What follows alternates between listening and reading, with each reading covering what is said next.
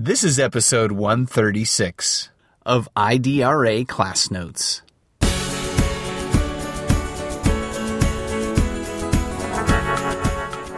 I really felt that it was a privilege to be able to read these essays. The young people were sometimes for the first time in their lives struggling to say something about their life, their significance, their worth.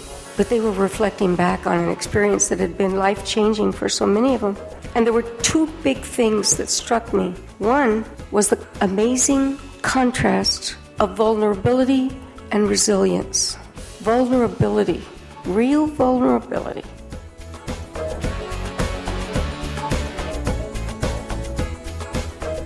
Welcome to IDRA's Class Notes podcast series and part one of a two part conversation called The Art of Writing. I'm Laurie Posner.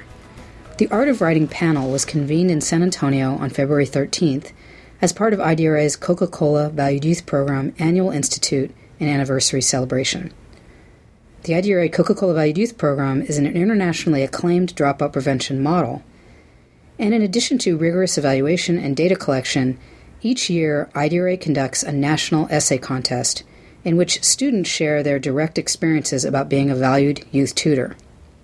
Through the art of writing, IDRA partnered with three distinguished writers Ms. Rosemary Catacalos, the Poet Laureate of the State of Texas, Dr. Carmen Tafolla, Poet Laureate of the City of San Antonio, and Mr. Gilbert Quesada, author, historian, and former administrator of the Coca Cola Valued Youth Program at South San Antonio ISD.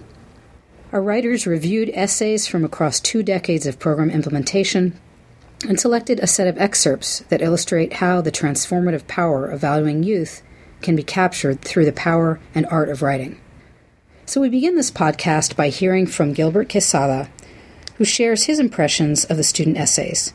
Next, Carmen Tafolla reflects on the essays and how they describe an experience that is transformative for students. Thank you, Laurie. By way of introduction, and before I get into the art of writing, I think we need to define what is writing. And then, slowly, as we continue in this panel discussion, get into the art of writing.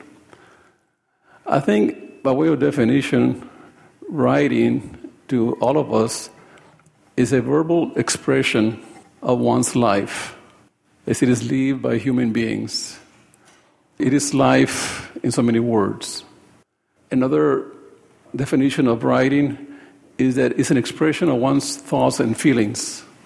How do we feel about what's happening to us, what's happening around us, and how can we express that in writing?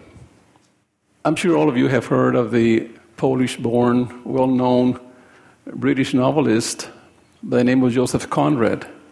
Joseph Conrad said at one time that the purpose of a writer is to make the reader see, to make the reader feel, and to make the reader hear. But of all these three items, Joseph Conrad said it is a purpose of a writer to make the reader see.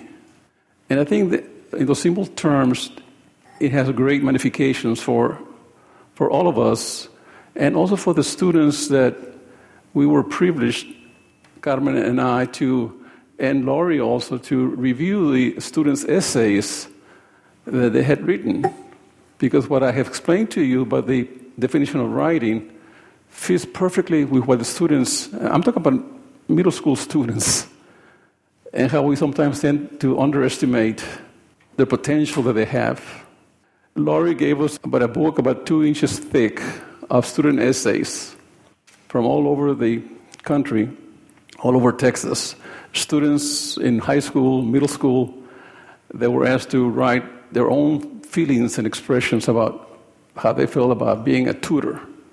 And I read that book, the two inches book, twice because I found it fascinating. And I could pick many, many examples of the students' writings to share with you today. But there was one in particular that jumped out at me. When I read it, I said, wow, who is this student? It happened that I don't know the gender of the student, and we were not told the name of the student or the gender, but just where the student came from and what school the student was attended. This student was in 2009. He was a middle school student at Ann Richards Middle School in La Joya ISD. Uh, those of you that are not familiar with Texas, La Joya ISD is located deep in South Texas on Highway 83 between Sullivan City and Mission, Texas. So I probably went by there many times and never, you blinked an eye, you probably missed it. Because down in, the, in that part of the valley, all the little towns are so close together that you know if you're in Sullivan City or you pass Mission or where you're at. But anyway, this student really amazed me. I was like, wow. And I'm going to read to you the excerpt that I found was very vivid and very striking. And here it goes. This is what a student is writing. I remember seeing my tutees flashing white smiles as I entered the classroom. My heart was pounding loudly against my chest, and my sweaty hands reached towards a rusty doorknob. I turned the doorknob and entered the classroom.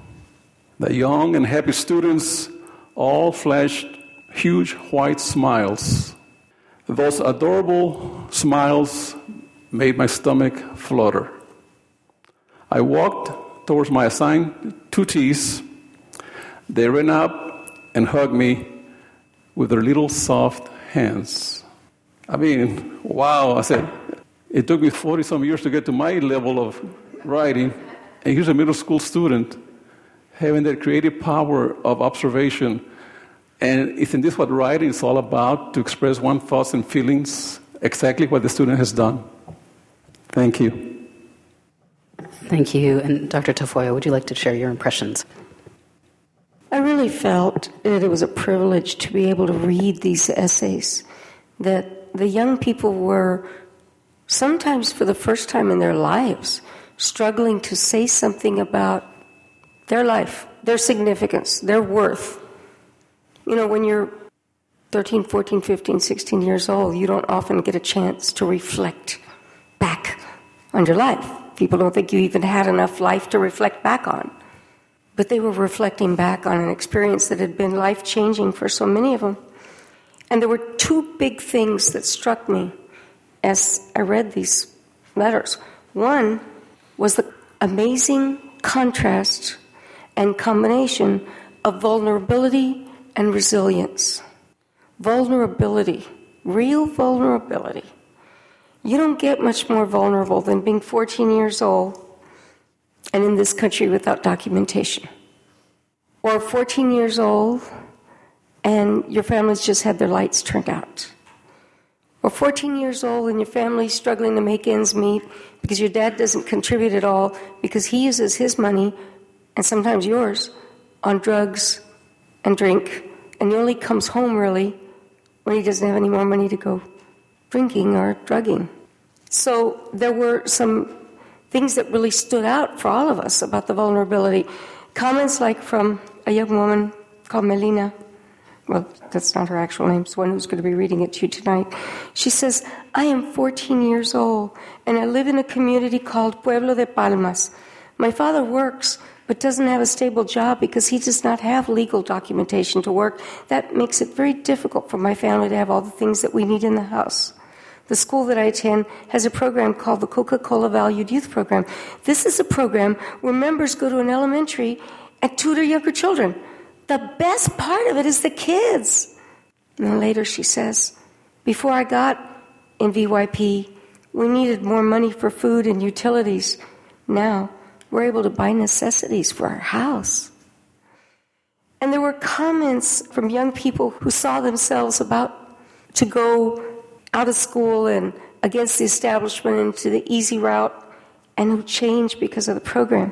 But I wanted to comment on that word vulnerability because a lot of us, the minute we hear vulnerability, we kind of cringe. You know, nobody wants to be too vulnerable. You know, you're going to leave an opening and somebody's going to hit you through that opening, you know.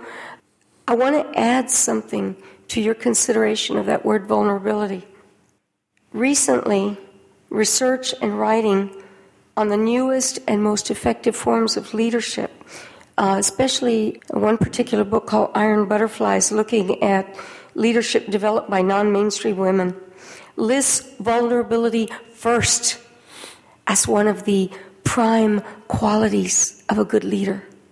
Somebody who leaves himself open to feel, open to emotion, open to weakness, open to confessing and admitting and having yourself right on the surface. Because that vulnerability also leads to honesty and deep connection with others. And that same openness to emotion allows you to be open to hope, faith, change, the possibility of something different happening. So that word vulnerability is a positive, it's not a negative. And at the same time, they're vulnerable, they're resilient, they're willing to let it fall off of them and try it in a new way before we get set in our ways when we get a little older in life. You know, so these children were amazing. The second thing that struck me in so many of the letters was the impact of mirroring. Mirroring. Seeing yourself in the mirror. For many, many years, I've talked about how our literature in the United States has failed children who are not white, middle class, or upper class, and in a dominant family pattern and cultural stream. Because kids who don't fit that model, and that's the majority of kids in the US today, don't fit the traditional model, don't see themselves in the literature. They don't see themselves reflected. And the bad thing about it is that while a lot of traditional children's writers would tell you, hey, you know, this book is going to open the window to the world for these kids. They can look out and they can see what it's like to live someplace else. I said, we need a window, but this little house of this book needs a mirror. The kids need to be able to see something and recognize themselves in it and feel affirmation of who they are. They need to be able to say, That's me. You mean somebody else feels this way? I'm not the only crazy fool. You know, they're hiding these emotions and they're, they're scared and they're, they don't want to tell anybody what they're feeling, and then they find a character in a book that reflects this back to them. So, mirroring is very important. Otherwise, we end up with a whole bunch of kids, most of them black, brown, poor, or from a non standard structure or situation who are standing in front of a mirror, jumping up and down, screaming, painting their hair purple, punching earrings through their forehead, whatever they can do to get people to see them, and nobody sees them. They're jumping up and down in front of the mirror of their society, they don't exist. Society doesn't see them, they're invisible. They need to be seen. So, a strange thing happened with these young tutors. They go out in schools and they see these little kids and they say, This little boy sees himself as a nobody, a failure, even a mistake. And when they see him feeling that, all of a sudden, it's like they're struck by the mirror of seeing themselves when they were that age, or even now. They get a mirroring, a reflection of their own reality. And they begin to change. Oh my God, I told him to go to school and he didn't go. I told him not to be scared of taking that test. It's going to be okay. I told him it's not going to be terrible when you go to such and such program. The fourth grade isn't that terrible. You know, I've been through it. It's not that bad. I told him and he didn't listen to me. Now I know what my parents are going through when they tell me things and I don't listen. Well, I'm going to make sure that little kid sees himself as a somebody. I'm going to make sure he sees himself as a winner. You know, the mirroring worked to help them see that they too were being counseled and helped by their parents. It brought them closer to their relationships with their parents. What better can you ask for a teenager than to understand your parents aren't out to get you?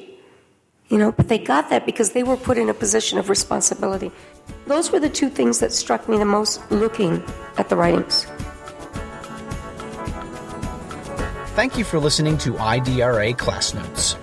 For more information on IDRA and other Class Notes topics, go to www.idra.org. You can also send us your thoughts by email to podcast at idra.org.